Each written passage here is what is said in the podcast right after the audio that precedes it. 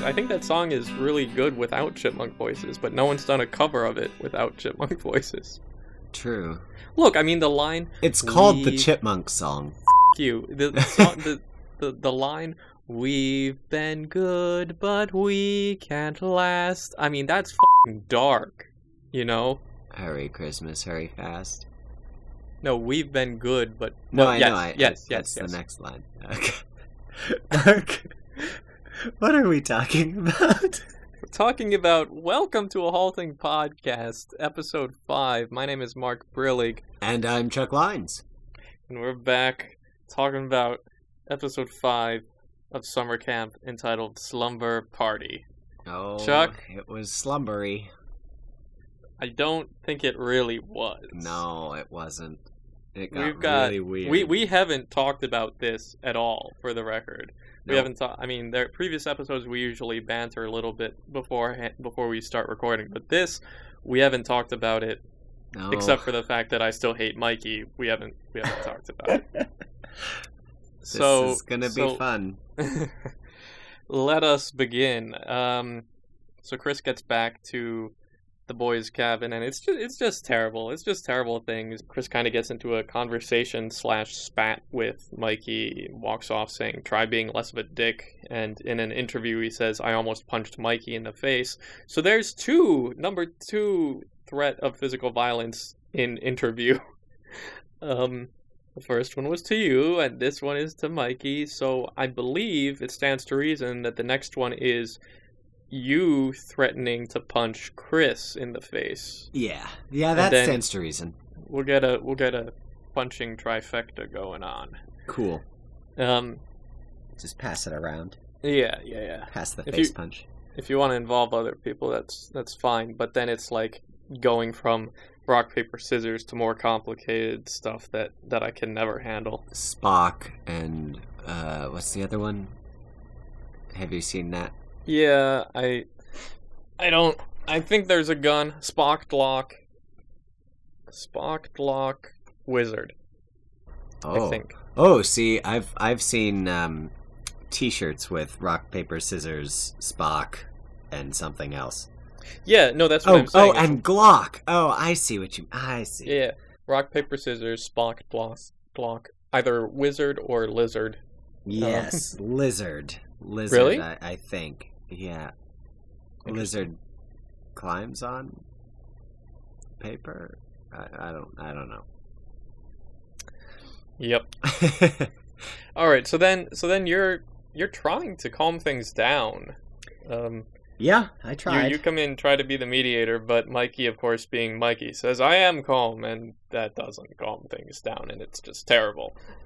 Um, uh, we get a bit with Kyle. With Kyle, apparently he'd talked to Chris to maybe like calm him down or at least assuage him. Um, you like that word? Assuage. Yeah, Yeah, it's a good word. it really just it means calm down. I just decided to. It kind of sounds like a uh, something you'd ask for on a sandwich. Can I have this with no assuage, please? Y- yeah, yeah, yeah. Yeah, like yeah. like a reg- arugula plus Swiss cheese. And capers with a sage. A s- with a Wait, what's it? What's a caper beyond a, uh, you know, hijinks? Uh, it's a little like seasoning, like, um, it's like a seed kind of almost. We should name the first episode that we do Now I after. have to I have to Google it to make sure.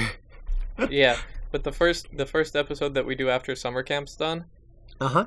we're gonna call it assuage and capers. Ah yeah. Okay. Yes, it is a a bud or a fruit It's a butt. Um, they are unripened flowers of the Capparis spinosa, a prickly perennial plant which is native to the Mediterranean and some parts of Asia. You racist? I am not.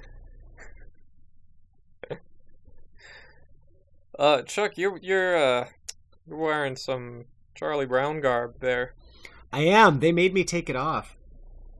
Really? Well, they they weren't hundred percent sure whether or not I could wear the shirt um, Uh-huh. because of the copyright. Um, because it's Charlie Brown the character that's copyrighted. Technically, the pattern is just a, it's a zigzag pattern. Right. Can you really it's- copyright that? I don't know. I mean, are are the objects and like is that twelve foot long scarf copyrighted? I don't know. That one, Is- I mean, that's a good question. I don't know. I know they sell licensed products, Um, Right. but is it actually a copyright? But it so like um Melinda with her Chewbacca bag. I don't I she could use that. yeah. It's not the Star Wars logo, but it screams Star Wars to anybody that knows what Star Wars is. I think because yours had to be on screen if you were going to be on screen, and it was ju- it's just so iconic. Possibly, yeah. Uh, so they, they weren't really sure. Basically, they, they went through my luggage to make sure I wasn't wearing anything that I couldn't wear. Uh-huh. And they weren't sure about that, so they left it in. And I was running out of clothes at this point. I needed another shirt to wear. Oh, I thought I thought you just taken like I thought you guys got a got yellow shirts for your team, and you just taken some magic marker and scribbled on it. Oh no, we did get yellow shirts for our team, but that one in particular uh, is a licensed. I, I purchased a Charlie Brown shirt ages ago, um, and because my name's Charles, so Charles. Chalk. Um, so that that was that was a thing. Actually, ages ago, I was in a car wreck, and I was standing by the side of the road in my Charlie Brown shirt, just next to my ruined car. It was- Wob wob Yeah. wob. at the time, it wasn't funny, but in retrospect, it sure is. It was so pathetic. Uh, anyway, uh, I digress. I think I think they they just decided partway through, yeah, no, you can't wear that. But I had already been wearing it for part of the morning, so so they had to leave that in because important things happened that morning. So I I have to think that when they told you you had to take off the shirt, it sounded something like Yes, wop, once I mean a lot of these conversations or some some of these conversations are initiated by you and, and this is another one you bringing up the idea of camp counselor and you finally voice that you'd like to be camp counselor which up until the previous episode I would have said that's that's a fine thing to say because you've you've proved yourself Right. damn well enough in the first two but I think just because of that incident in the last episode With Mikey. uh, that that pretty well warps things for you. Um, sure. so And I was So aware were- of that. At this point, I was finally thinking, you know, I might not be as safe as I thought. yeah, Uh, I'd better, I'd better start campaigning, building my myself up as a part of the team again, um, so that if if it does come to eliminations, I'm not the first one to go. right. That's interesting though. I feel like there's a fine line between. I mean, it just depends on what everyone else sees you as. Because either, because if they see you in okay light, you going, "I'd like to be counselor," will will make you look better to them.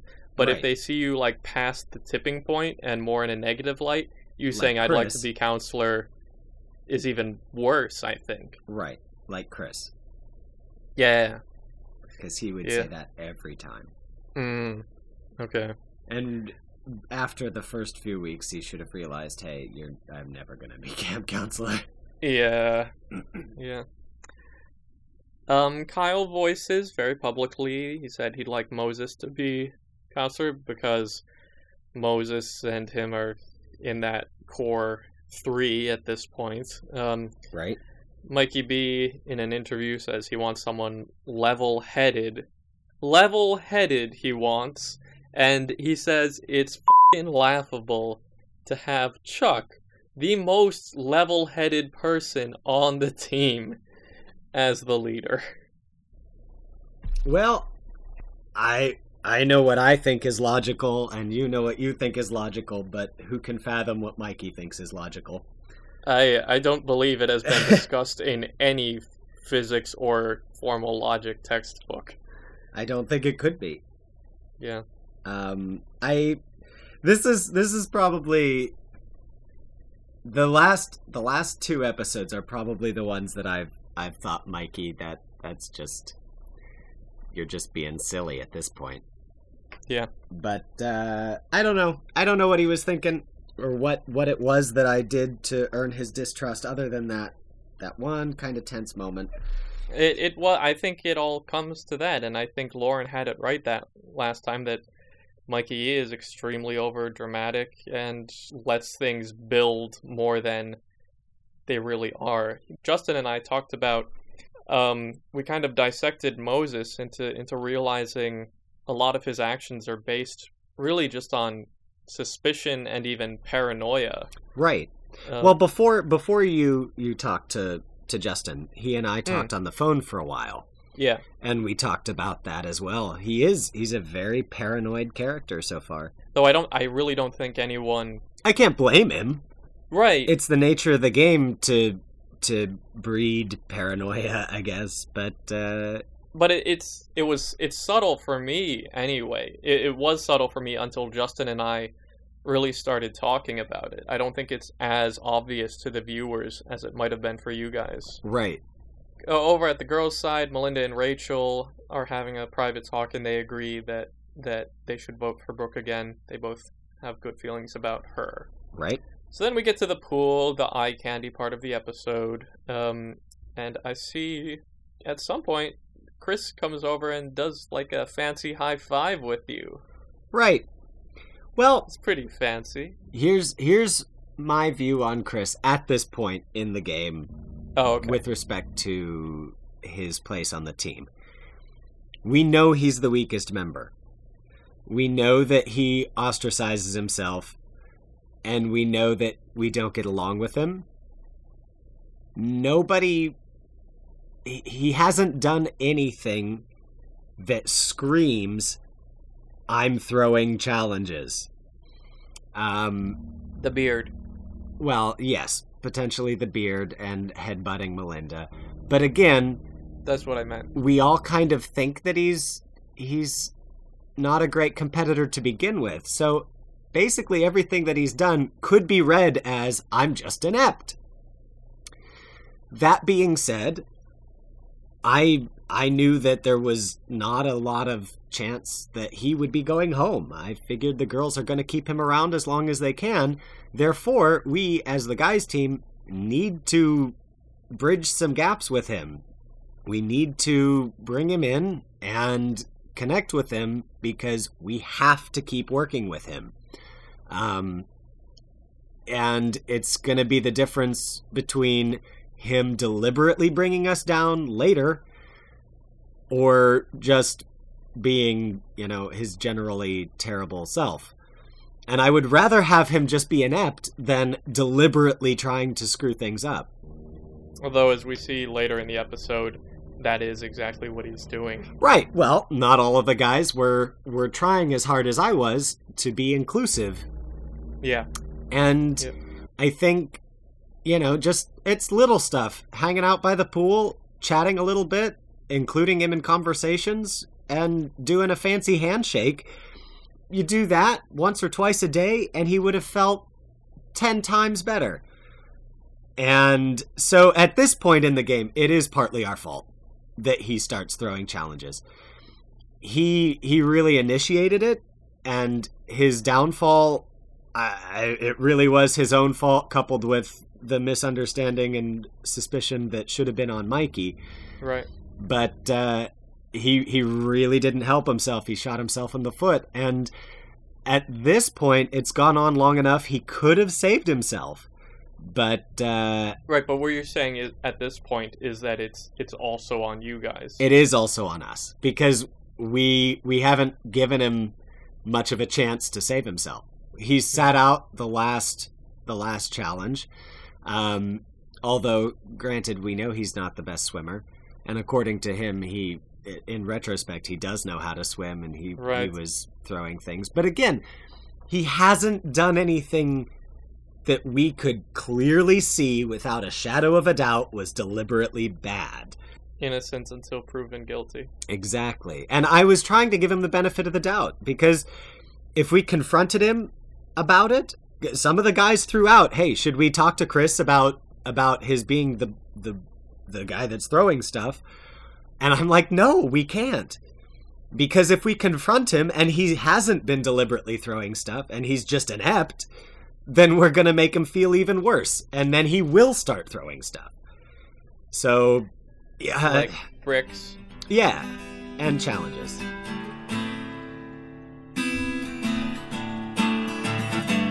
Okay, well, first off, the counselors are announced. It's Brooke and Moses. You are disappointed, of course, because based on your performances, you think you really deserve it. But I mean, we've already gone through it. We can kind of understand why Yeah. the guys might not have gone. Um, and while Kyle earlier was talking about the core four, Moses now says, or whatever number you want to call it, that that it's dissipated. That agreement is no longer there for sure. Um, but but he still may have semi alliances with the others. Uh, while you guys are at the pool, Chris asks you in a hushed voice, "Who do you think Moses would get rid of?" And you you answer either you or me or possibly Kyle. Very honestly, very you know realistically, thinking things aren't good. Um, but ag- once again, you're you guys are kind of mumbling in public, and the others do see you talking, and it kind of feels to me like Chris. I understand that you want him to feel like he can talk to anyone, Right. but I feel like Chris may have tried to get you into conversation in front of the others to make you also start to appear suspicious. Could be. That's possible. Um but of course you aren't you aren't seeing all the conversations I was having with the rest of the guys where True. I was telling them, "Hey, look, I'm trying to include Chris as much as I can, and I know we don't we don't think he's doing his best, but we still have to work with him. At the end of the day, he's a member of the team and we have to treat him like one." hmm And so I think I think that might have that may have been what Chris was trying to do, but it it certainly wasn't having a huge impact. Because I, I was I was very upfront about it. Right, right. Well, upfront, but but you know they never can necessarily tell. I mean, later Oh, on we get a conversation with Cameron, Moses, and Mikey B, and Mikey says, uh, and Kyle's there too, and Mikey B says to Kyle that there's just something about Chuck that rubs me the wrong way, and and similar sentiments about Chris, but it's it's Well, I'll tell you. I'll tell you where that comes from. okay. Right at the beginning of summer camp, I was very clear with the guys and I told them, I'm an actor. Mm, And so from that moment on, a couple of them, Moses in particular, um, really latched onto the fact that as a career, I am an actor. And uh, they they found it difficult to trust me because they couldn't tell what I was really thinking and feeling. Of course, Right. I was being pretty well honest and straight the whole time, but you know, uh, how can if somebody is an actor, how can you how can you be sure? right. Um, it's amusing that they latched onto that with me and not with Kyle because Kyle's also an actor, just for Broadway. Well, maybe if you're doing it in front of an audience, you maybe you're a more genuine guy. And also, what gay guy would lie? Well, okay, I guess. Um, that's that's really offensive, but cool. Okay, great. um, so so uh, I I know that there were conversations that were going on because I've talked to Justin since the show, and Justin has told me that Moses would be, you know, talking in their core four group and. And somebody would throw out something that I had said, and Moses would go, "Well, remember, guys, he is an actor." And Yeah. and between Justin and I, he was like, I never really put much stock into that. You seemed like a pretty upfront kind of guy. Mm-hmm. And I was. He was he was talking. He talked about that same issue and his feelings about it on our phone call. So I'm glad He you, did. you brought that in. Okay. So yeah, so I think I think those kinds of comments really colored Mikey's judgment, and especially after this little spat that we've had, um, that really brought any misgivings that he had ever had right to the forefront because he's dramatic. Yep. He he and Moses just paranoid as hell, man. Yeah, and I like them both. I like Moses a lot. I think he he is a good leader. Um, he's got a decent strategic mind. He's definitely strong. He's a very strong competitor. Um, I have seen nothing special about him. he, you know, he's really pulling all the strings at the moment. Sure, he's pulling. Yeah, uh, as far as you know, voting and stuff like that. But in the competitions, the things that the thing that matters. He really he really breezed through the puzzles and the swimming. Uh, he was by far the MVP of the swimming challenge, swimming test. Oh, okay, that wasn't necessarily clear. Yeah, no, he breezed through that puzzle, which is one of the reasons I think he was so offended that Justin was bad at it. Um, because it was easy for him, Mm. which I I thought was great. I didn't know how he was going to do given that they were, you know, kind of more my field of brain teaser things. Right. But uh no, he really came through with flying colors and Okay. Um, he was. I can't remember how he did on the marshmallows, but again, he was. He's been a decent competitor all along, and as a as a strategist, he is pulling all the strings. He's got Cameron wrapped around his finger. Um, Kyle maybe less so, but Yeah. it's still clear that Kyle values what he and Cameron think as part of the core four thing that was going on. And even Justin, at one point when Cameron and, and Moses came to Justin, they completely changed his mind. Yeah, yeah, they did. Although he was under the influence of drugs right then, and he was, as as he and I spoke about, he was not thinking straight. so, yeah, I mean, I, I feel like Moses is more of a puppet master than any of us realized while we were there.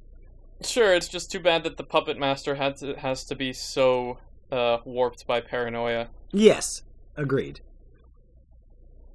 Or so it seems. We get to the super sexy pajama party. and the people who don't get invited, because once again it's limited amount of tickets, get to clean the toilets. So the uh, the counselors Moses and Brooke choose choose their people. Um, Brooke invites Isis, Michelle, Melinda, and Rachel, and and says to Lauren, I think it was her sending saying to Lauren, "You're an amazing cleaner." um, but Lauren, Lauren seems, I mean, she seems a little bitter, but I think she's somewhat genuine when she says she's fine not playing. Um, Never have I ever in in pajamas. Uh, and then, given that Moses picks everyone except Cameron, so setting up Cam and Lauren on a toilet cleaning date. But when Moses picked you, I mean, I saw genuine surprise on your face. You you were not expecting that, huh? I was not. Of all of the people on our team, Moses was the one I talked to probably the least. Mm-hmm. Um, because I could tell he didn't have he didn't entirely trust me. Mikey generally was cool around me. Uh, even after our little spat, I apologized to him, and so I I was actually kind of surprised when he was saying that he something about me just rubbed him the wrong way, and I suspect that probably came more from Moses than Mikey. Yeah. I feel like Mikey was kind of being a parrot there. I yeah, no, I think it was it was more Mikey just kind of parroting um what was being said in general. Yeah. Than anything else. Um maybe the the little fight had a little bit to do with it, who knows. But uh, again, he was generally cool around me. And we were bunkmates, and we talked about Ryan Seacrest and uh, his dreams of becoming a host and all of that stuff. So I um I really did not expect Moses to pick me to go to this. And I Yeah. I I'm I understand why he didn't because he thought that the privacy for Cam and Lauren I think would be a better chance to bond than the party would. Although that that could lead. I mean, I guess his desire for Cameron to just have a really good time was above his what I would have predicted paranoia that that that Cameron and Lauren would you know compromise Cameron for the sake of the team. No. No, no, no, no, no. I mean, uh, you remember when Cam and Lauren were both camp counselors? They were off having private chats. Those were all instigated or, or at least approved by Moses. Um, Cam and Moses had gotten along like, oh, like crazy from Mm. day one.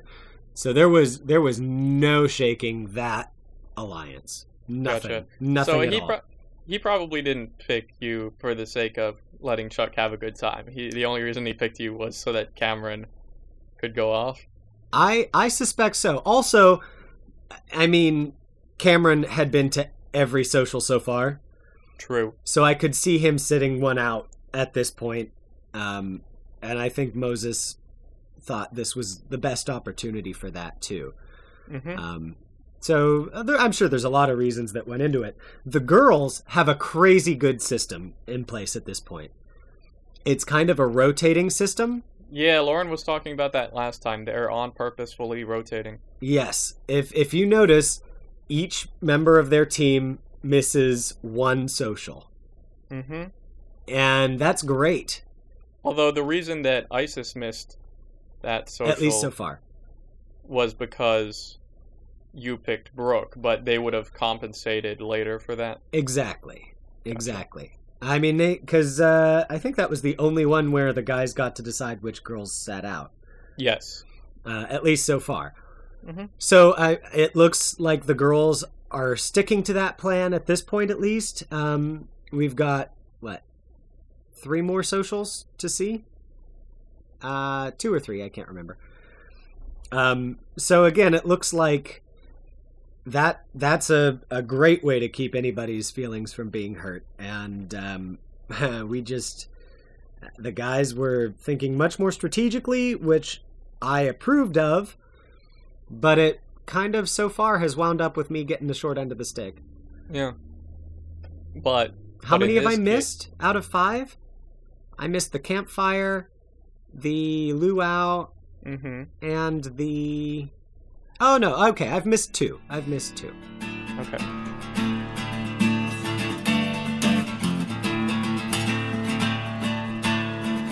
So over in the bathroom, I mean Lauren what the hell? She's complaining about no instructions about cleaning a toilet. I I mean, I know she was on here before and she's, you know, she's very nice and I had a great time talking with her, but I mean, what the hell did you expect? You're just cleaning toilets. You clean them with brushes and paper towels and chemicals and shit and and uh, or you clean off the shit and and then Cameron says, "I'm so glad I was partnered with you because I can hear you gag." I mean, that's that's what happens. Ah, Cameron, why'd you say that? I don't know. I'm not Cameron. I know that was that was a heck of a line to throw out there. yeah, I think it. I think it beats uh, Melinda's line of, "I I heard he brought his lightsaber. I just want to kind of play with it." Yeah, Yep. it does. Um. So so back at the, I mean, you know, they're they're having an okay time cleaning. Cameron seems to have. It's unclear to me whether he's being sarcastic or not in his interviews, because he seems like I, I would automatically assume that he doesn't have a great grasp of sarcasm. Um, Uh-huh. like when he was saying he was saying like first date in the bathroom seems like a great time to me. Like I, I'm not sure if he's serious or not. I I don't think he was, but I, I- wasn't there, so I don't know. Yeah, he's so deadpan. Um, he's, he's a cowboy from from the range. He's a cowboy from He's the range, and. I ex- just expect cowboys from the range to have tells in their voice about what they really mean. yeah. Nope. No such tell on Cameron. I'll tell Cameron. You do that. I'll tell Cameron you told Cameron. That's good. That's good. So back at the uh at the slumber party, you you seem to be having a pretty good time. Um Yeah. Isis, of course, has to come in and give what really amounts to a talk show host speech to everyone, which I almost shot my brains out listening to. well, you know, everybody gets interviewed about something and they kind of just have to pull something out of thin It air. wasn't in an interview. Oh. It was just Well, to everyone. Michelle spanks Moses with a paddle. And then there's other spanking and a lot of things going on with tongues and food product.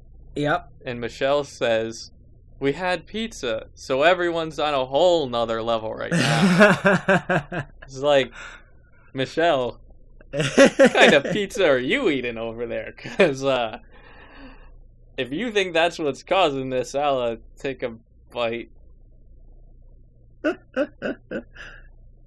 Hey guys, it's Mark. I just wanted to interrupt here to tell you that after we recorded, Chuck told me that apparently they'd shown him taking a drink when the question was if he'd ever laid out on a nudist beach. And Chuck vehemently denies that that's true or that he drank during that question. Just for the record, just to let you know. Chuck, uh, you're gonna have to tell me exactly how intoxicated you were when you sucked on Melinda's toe. Not very. I mean, it, it was.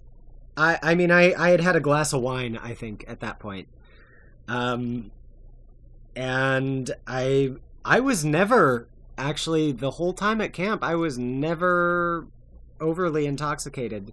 Mm-hmm. Um, I'm not going to name names, but one of our campers had was was recovering from an alcohol problem.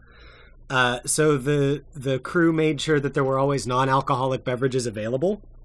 So, um, so I generally stuck to that because I didn't want it to affect my performance. I think this particular party, I had a glass of wine, might have had might have had a little beer or something like that at one point, but not not not very much. So when I when things started getting crazy, it was more that everybody was expecting it, and eh, we're playing a game. My commitment to the rules of the game. Uh, you know, if you're gonna play the game, you gotta play the game right. Right, the mood and the mood takes everyone, and, and yeah. something I was expecting to see in this episode, and maybe it's in one of the extended scenes, but there was a picture circulating online of Melinda moving towards. I think it was a strawberry that was laying on your nipple. Yeah. Yep, that was a thing. So Um, she she ate she ate a strawberry off your nipple. She ate strawberries and honey off of both of my nipples. Uh huh. Um, this, uh, I mean, my dare was to suck on Melinda's toe. Her dare was to eat strawberries and honey off of my nipples. Did you dare anyone or truth anyone anything that we didn't see? Um, I did, but I think I told Mikey to to do the to name the dare because I'm lame at choosing things. Shock. I'm I'm really bad at coming up with that kind of thing. I just don't think like that. I mean, like I I can innuendo with the best of them or banter back and forth, but when it's time to think of a disgusting dare or a revealing question for someone, I don't I don't know.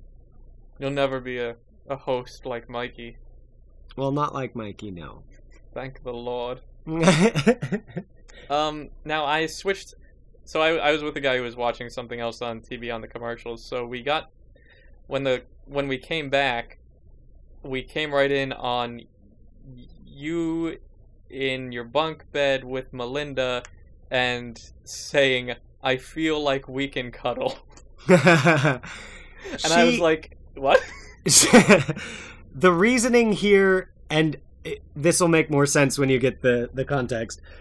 She had kind of invited herself back to our bunk, Uh huh. and just kind of snuck up alongside me and she was like I know we said we weren't going to date but how how do you feel about and I, and that's when I kind of cut her off I think well I feel like we could cuddle that's And then she just right." And then she you. full on attacked me with her face yeah. which again as I said in my interview Not unpleasant, Not not unpleasant, unpleasant, but very, very uncomfortable. uncomfortable Truly, you are a man of words. So, so then, Mikey B dresses up as a sheet with no holes in it and comes in and sort of interrupts you guys, but whatever. Let's he was a very on. clumsy ghost Yeah. Mikey the clumsy ghost the clumsiest ghost you know Oh, Oh? nothing. that tune might be copyrighted, Mark. really? I don't know. Oh, what? What's that? That's uh. Casper the friendly ghost. Oh. So yeah, So, yeah, that all happens. Um, but in the end, you are focusing on the game, and you're fine being Right. alone there at summer camp because you have a game to win. Melinda is awesome. I have to say that as a person, she's great. And we have a lot of similar interests and I like I said, I I watched this episode at her place with her friends and talked about future get-togethers and things that we've got in the works, getting together to watch the Doctor Who 50th anniversary and Game of Thrones and you know, we're nerds together. That's Yeah. it's it's cool. There's there's no um I, I don't feel like we're uncomfortable around each other. Um, I I I was not expecting somebody to be that aggressive in pursuing me, and it really threw me for a loop. I Yeah. didn't I didn't know what to do. Yep. It was like kind of deer in the headlights. ah, Anyway. oh, oh, we're kissing now. Oh, uh, uh, uh, uh, Mikey's a ghost. Yay! oh, you were relieved for Mikey to show up, huh? I, a little bit because I was like, well, I- don't. I already told her I didn't want to date on the show, so how do I? We're kissing. How do I? How does us- communicate? Yeah, I, I can't brain. I have the dumb. How do I stop the kissing? I really did try to have integrity. Um, hmm uh, Although you are in a reality show. E- Exactly. Well, yes. so it didn't take much, I guess. You did. So did you caught the? um I walked her back to her apartment afterwards, Oh, yeah. or her her cabin. Yeah, Yeah, and she made sure that she gave you a big goodnight kiss. Yeah. The way she phrases it, uh, she put her face on my face, and I didn't want to. And that's when did when did she say that? last night. um, and while that isn't entirely true, I mean, I I thought we were hitting it off just fine, but I she's right. I didn't really want to start kissing on during the competition. This was yeah, there's a lot at stake. Yep. And I I wasn't ready to let a personal relationship get in the way. right. So we get to the competition, and uh, no one has to sit out of this competition specifically because everyone has to stay together. There's no splitting up allowed. Right. Melinda is confident about it right at the beginning because because she loves arts and crafts, but this really isn't about doing arts and crafts. it's about trying to guess what a thing is going to be and then going and finding it. Right. Um, Moses and Cameron are pushing the group. You're you're keeping up pretty well, right? You're just trying to give Chris some support. Pretty much, yeah. I mean, I was in the middle until Chris started to lag, and then Right. then I was kind of keeping an eye on him because Yeah, yeah. basically, had had we split up at any time, we would have gotten disqualified. So Mhm. I was keeping an eye on Chris and making sure the guys in front knew that if he couldn't go any faster, we had to slow down a bit. Chris has seemingly strained his ankle, but the truth of it is he just starts limping to purposefully slow you guys down, which I really think is just so so unnecessary. No matter what his strategy is, it's just like come on. I don't know. Because Yep. if he didn't slow you down, I know he's still on the he just wants to get rid of guys, but if he hadn't slowed you down, you guys would have won and ultimately you know, it means for a stronger team at the end. Right. He's just so bitter. He's not thinking about team strength. No. He's thinking because he's out for himself. He's thinking less guys, bigger chunk of Yeah. cash. Yeah. The girls are at the yellow station. They're all patiently waiting, but then they decide we, we need to go and look at another place. So they uh, so they head off, which is interesting to me because I would have figured everyone all the carvers would have been keeping about the same pace. So I don't really see what sense it makes to go to another place where it's also only just starting. Chuck, you're you're definitely trying to ponder on what you know what what these things could be. Everyone's shouting out what they think it might be, and then Mikey B, the radiology master degree bearing genius that he is, thinks that this thinks thinks that one of the dudes is carving out an owl. I mean, initially I thought it was a ball, like a volleyball. Right, right, right. You thought it was a ball. So, and that's that's something because the end point here is that you this is something that you guys have to find and bring back and take somewhere. And unless there was a statue of an owl in the lodge or something, you know, Right. as you say, where are we going to get an owl? I thought that was just I mean, John and I cracked up at that pretty hard. So so you got you I mean, you were the one who got that though, right? That it was a lantern? Yep. once again, and I think this continues for the rest of this game, you you are pretty much clutch for the team. I i for for a matter of seconds, anyway. They probably would have been all right had you not existed for that game, uh, because they had a pretty solid lead. But really, they're just not appreciating you. I say. No, they aren't. I say that. Uh, Michelle says a certain carving looks like a penis. Mikey B says it's a penis. Um, so they're looking at the penis, and Cameron figures out that it's a fishing pole in the lodge, and and pretty lucky that the girls believe that you guys are going off to check another station. I mean, I don't think they could have really caught up with you, Right. Even so, they didn't know what what we thought the item was. right? Cameron, I we made sure to tell Cameron be quiet about it. If you or everybody, you know, Yeah. they don't shout it. Right. Cameron is getting pretty pissed that Chris is being so slow, but you guys get the fishing wa- rod and score. The girls are looking at another thing, and someone has the genius guess that it's a mountain, Um, but finally, uh, it's, you know, they, they figure out that it's Brooke's favorite honey bear, and she knows right where it is. Let's see. well, and that's another thing. We thought we knew where the lantern was. Yeah, that was interesting. Cause, For most of camp, it had been in the lodge hmm on a shelf, and we went to get it, and it wasn't there. Right. So so to to parallel the handicaps that both teams seem to have, Chris fakes a hurt ankle, but he's fine. He's just purposefully slowing you down. Whereas Isis actually is slow. Yeah, Surprisingly. I mean, she's legit legitimately just walking. Yeah. I I mean, I know she's complaining about her knees some in there. Maybe she did too much or too little yoga at some point, but Uh, I was pretty surprised. Um, moving on, you guys uh, see, you guys figure out that another one of the carvings is a potted plant. Uh, the girls at this point have scored with the honey. Then you guys get the plant in, so it's two to one. One more to win. Isis's knees are still killing her, and Chris is really getting snippy with the others around him. I mean, to his credit, he can sure put on a show of being inept, he sure can.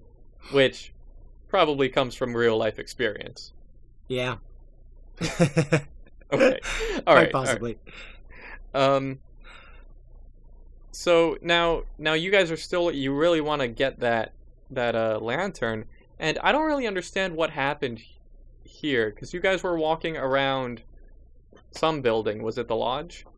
It was uh it was just a side cabin kind of thing. Okay, and and you kind of walk around the edge of it, saying that you hear chainsaws.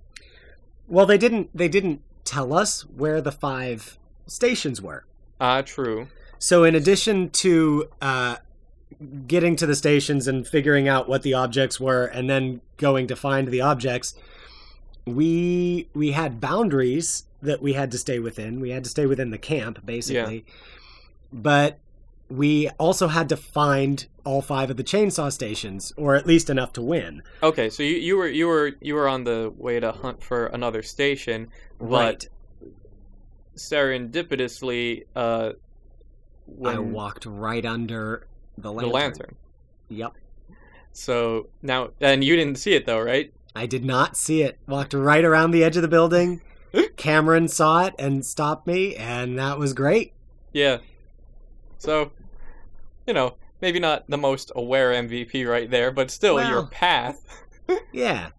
your path brought them, brought you guys to victory. Um, Had we gone to a different station or headed towards a different station, we may not have found that one that I walked under. Right, right. I, I'm just saying there's some luck involved there. Yes. You're still great. Thank you. No, we lucked out. We totally did. So you guys bring it in and win, and of course Kyle takes that cue to rip his shirt off, and everything is great. Yep. Yep. I think uh, people everywhere really enjoyed that moment. Yep, I know. I know that we did. I certainly did. Yep. Get it? Certainly. Oh, that was- wow, bad. that that was pretty bad. Sorry. Uh, so the girls lose and Brooke will choose. The Brooke Isis combo certainly seems extremely threatened because Isis was just holding everyone back and seemingly not very apologetic for it. I mean, she she was just like, you know, slow down because you have to slow down for me. Um, back at the guys, Cameron says, Cameron, like the rest of you, have been have had the wool pulled over your eyes. He he gives the flag to Chris to raise because Chris kept on going even though he was quote unquote hurt. Um, did, did do you know was there any suspicion that Chris was faking? There absolutely was. Oh. Absolutely. We knew we we were pretty sure that he was.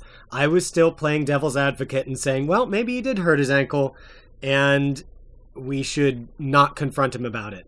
Yeah. But again, we at this point the strategy was no matter what we um, what we believe, if we congratulate him, either he'll feel he'll start to feel guilty about it, perhaps, and come back to the team, Right. or if he actually did hurt his ankle and is powering through, then we're giving him deserved praise. So either way, hopefully he'll start doing better for us right. Whereas in an and that was i mean if you if you listen to the guys during the running cameron's like well if you're getting towards the back maybe you should think about speeding up that kind of thing at, during the competition itself they were really jabbing at chris Mhm. uh, and rightly so because he was being deliberately awful yeah. but afterwards it's interesting how quickly everybody's attitudes change and it's because we all had a chat and i said guys you gotta be nice to chris because he oh, has that was he that has was the ability to mess things up for us so it was by your choice that Cameron gave it to Chris. i don't think i said that but i, I like I, do, I don't think i came right out and said we should give chris the flag Right. but um You I- inspired the idea of kindness. I, I certainly reinforced it and uh, made sure that everyone was thinking along that line. Yeah, yeah. I don't know if I mean some other people might have had that idea too, but I Sure. I voiced it and was like, guys, we can't let this get any worse. It's already uh, it could be terrible. Yeah, yeah. You gotta be nice.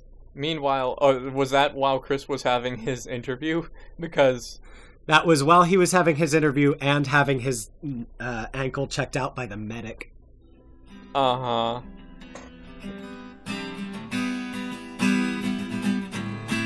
So and so while Chris is doing that interview, of course he's saying that he has to fool everyone as long as his property value is low, he'll be fine. but Right. he's not necessarily fooling everyone.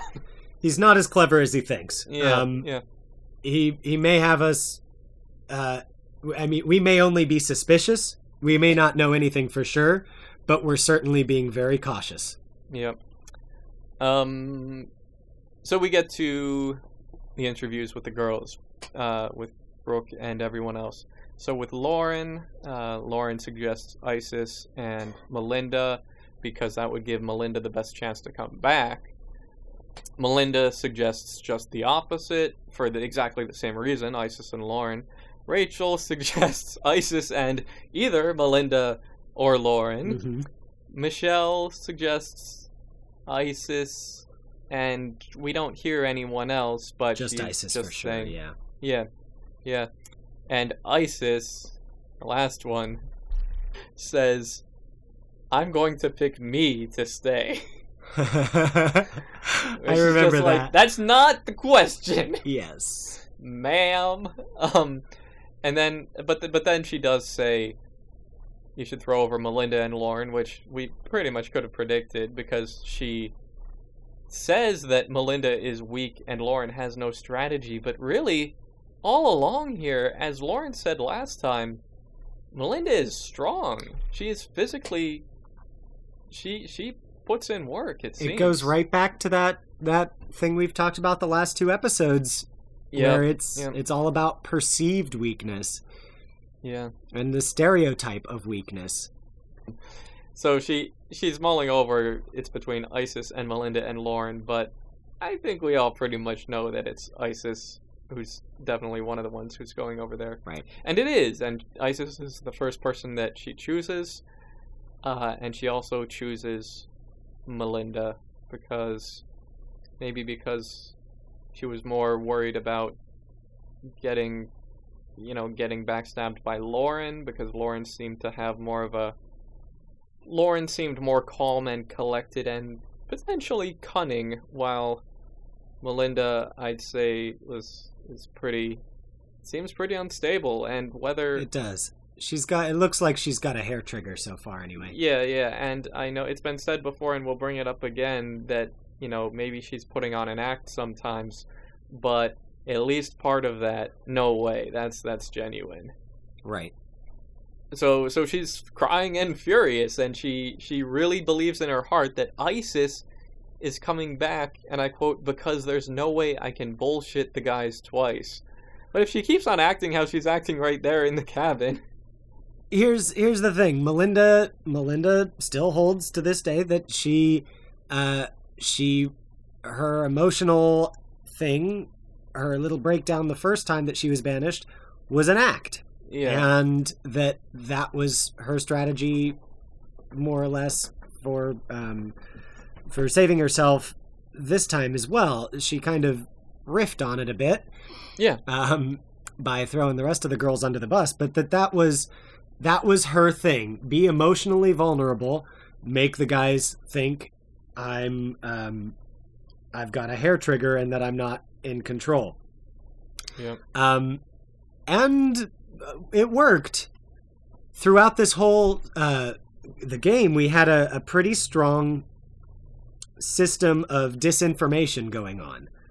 We would be telling certain individuals that certain individuals were be, being seen to do really well. Um, so we made sure that the girls were hearing what we wanted them to hear. Um, and I don't know how much they took it to heart, but we really made sure that they that we reinforced to Melinda that we saw her as a tough competitor. Partly to endear ourselves with Melinda.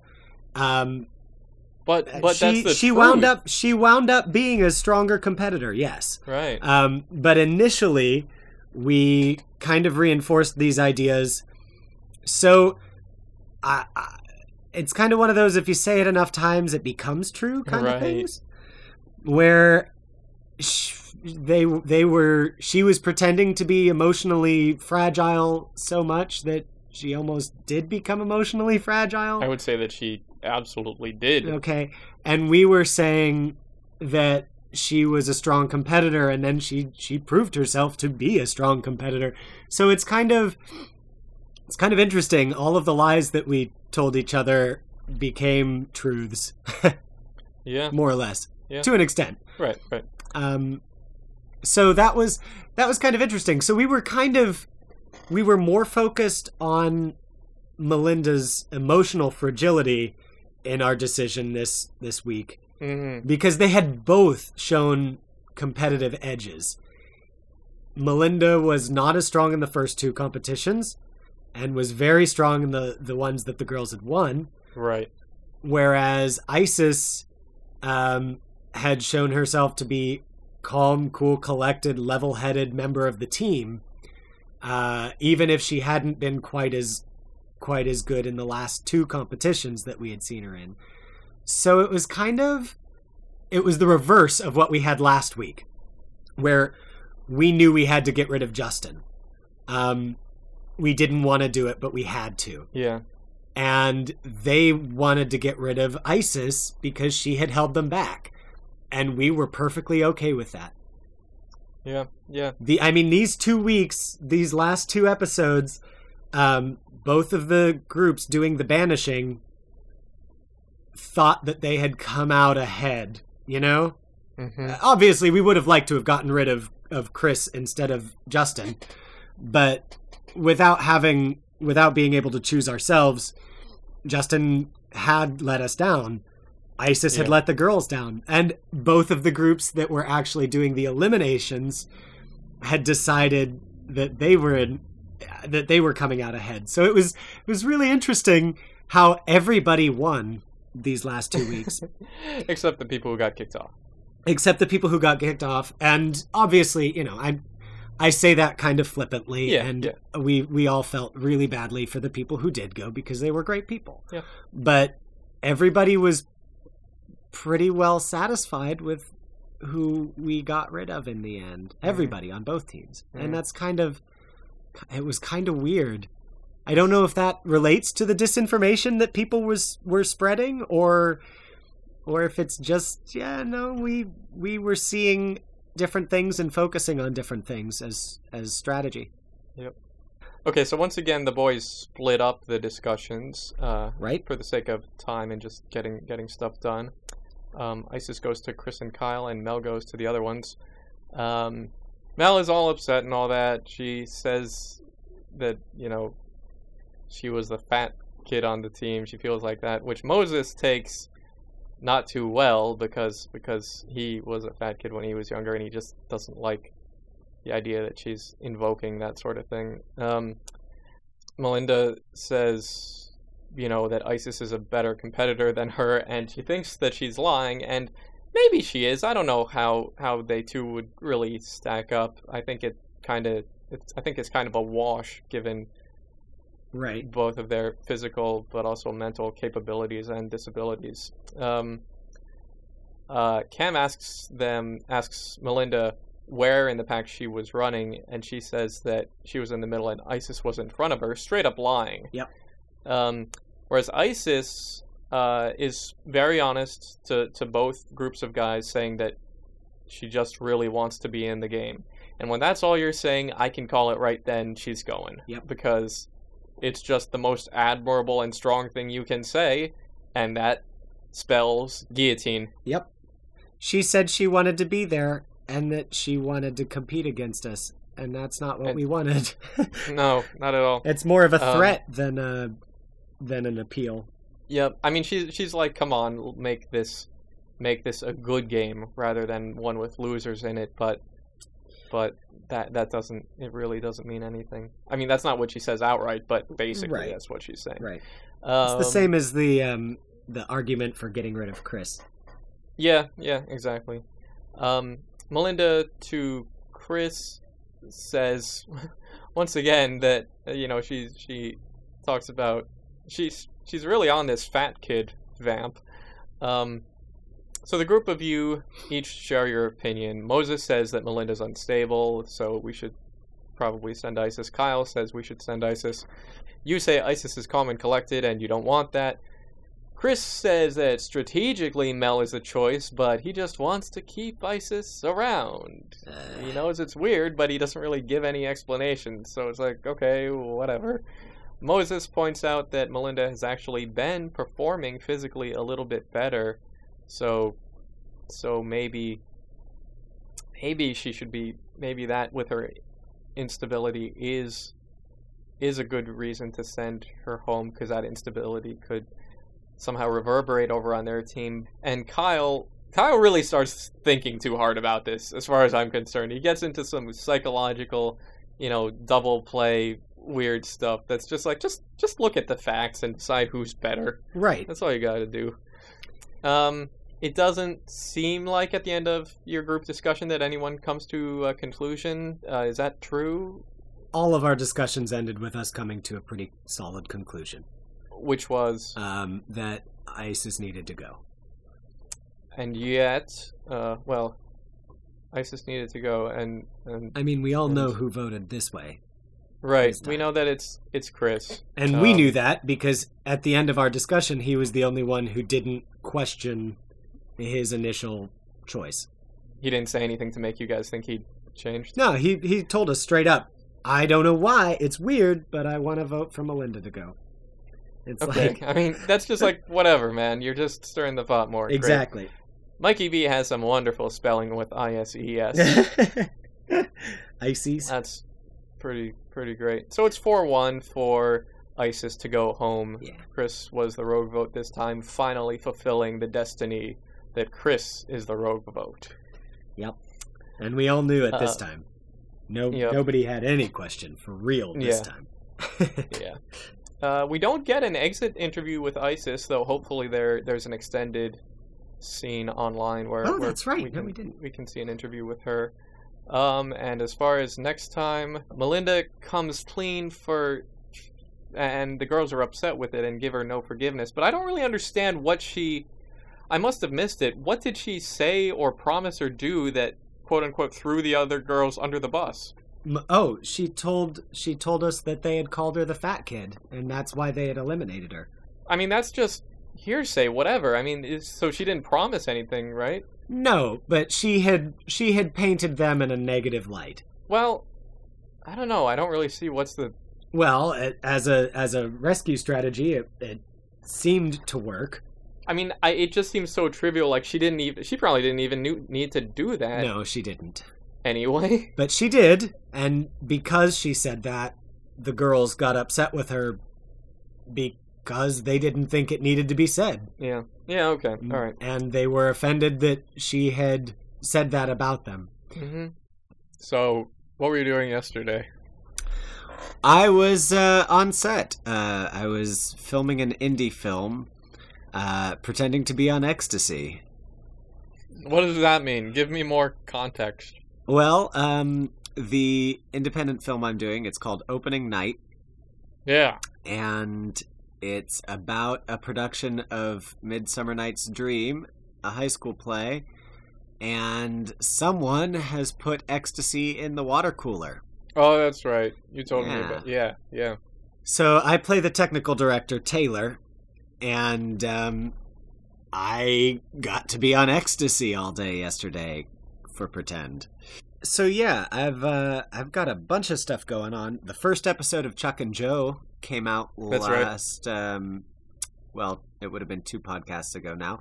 Um, so you should definitely check that out. And this weekend uh, is my birthday, actually. But we've got a what? promo. Yeah, what did Saturday. you get me? Uh, what? That isn't how it works. um, uh, it's my birthday, and this Saturday, the next promo video for Chuck and Joe will be coming out. Nice. Uh, Chuck and Joe is just put up on IMDb. We've, we've been approved, so we're actually a thing. Right. Um, tonight I'm going to the Face Off premiere party. Um, for the season, uh, to see all the guys from Sci-Fi Channel's Face Off. Right. Um, including Ian von Cromer, right? Yep, and Frank Ippolito. Mm-hmm. Um, that'll be cool. I'm excited about that. Do you and get to? Okay, so so it's the premiere of it of the new season. It's it's the cast's season premiere party. So were you were you on were you a model on this past Face Off? Nope, just good friends with the guys, and Gotcha. Frank invited me. And on Sunday, I am going to the Geeky Awards. Uh, Melinda, Melinda, and I will both be going. Um, we're going in a limo. We'll be walking down the red carpet, doing photos and interviews and such. Um, it should be kind of fun. I'm looking forward to it. Oh, that's really weird. What's really weird? All of that. you walking on a red carpet. Yep. You with Melinda walking on a red carpet. You doing interviews with Melinda walking on a red carpet In a limousine. in a limousine. It's a really Oh. tall one, It's early. T- is it an SUV limousine? so I can walk in it. On the red right. And did you did you catch me saying the name of the indie film? Uh, it's called. It's called Opening Night. Faces Off. No, the indie film where I'm on ecstasy. It's called Opening Night. Ecstasy Night. Opening Night. And it's it's kind of it's kind of going to be a big deal. There's a couple of big name people in it. Anthony Rapp is in it. Um, if you remember him from the Rent movie, among other things. Yeah. uh, and Cheyenne Jackson, who has done a lot of TV work lately. Um, Is she both is she related to Michael He- Jackson? he. He is not related to Michael Jackson. Is he a capital of a state? I I don't. He's a pepper. I'm a pepper. You're a pepper. We're a pepper. All. The hell does that mean? It's Dr Pepper. Wait, no, okay. but Dr. Pepper tastes like Dr. Pepper. Yeah, but it that used to be their theme song. I'm. It really did? Yeah, Oh, a jingle type thing. I don't know the tune, but I know that it was "I'm a pepper, you're a pepper," or a pepper. Wow.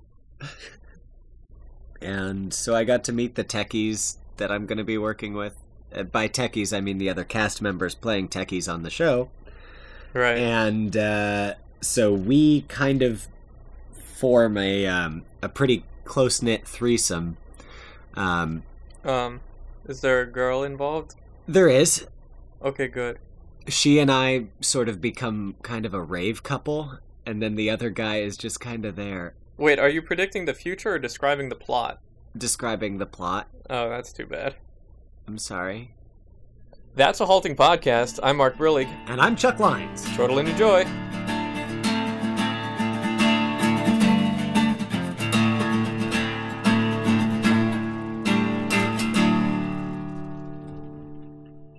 Okay, I'll see ya.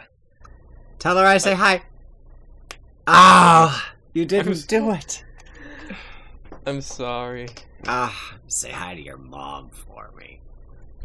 Say hi to your mom for me. I do Really? every time, even even, even though when you haven't said hi. Uh, I talked to my mom yesterday. Yeah? Yeah. What'd she say? She said hi. She said hi to me? No, to me. Oh. And happy birthday. Well, no, she didn't say that, but I'm pretending she did. Yeah.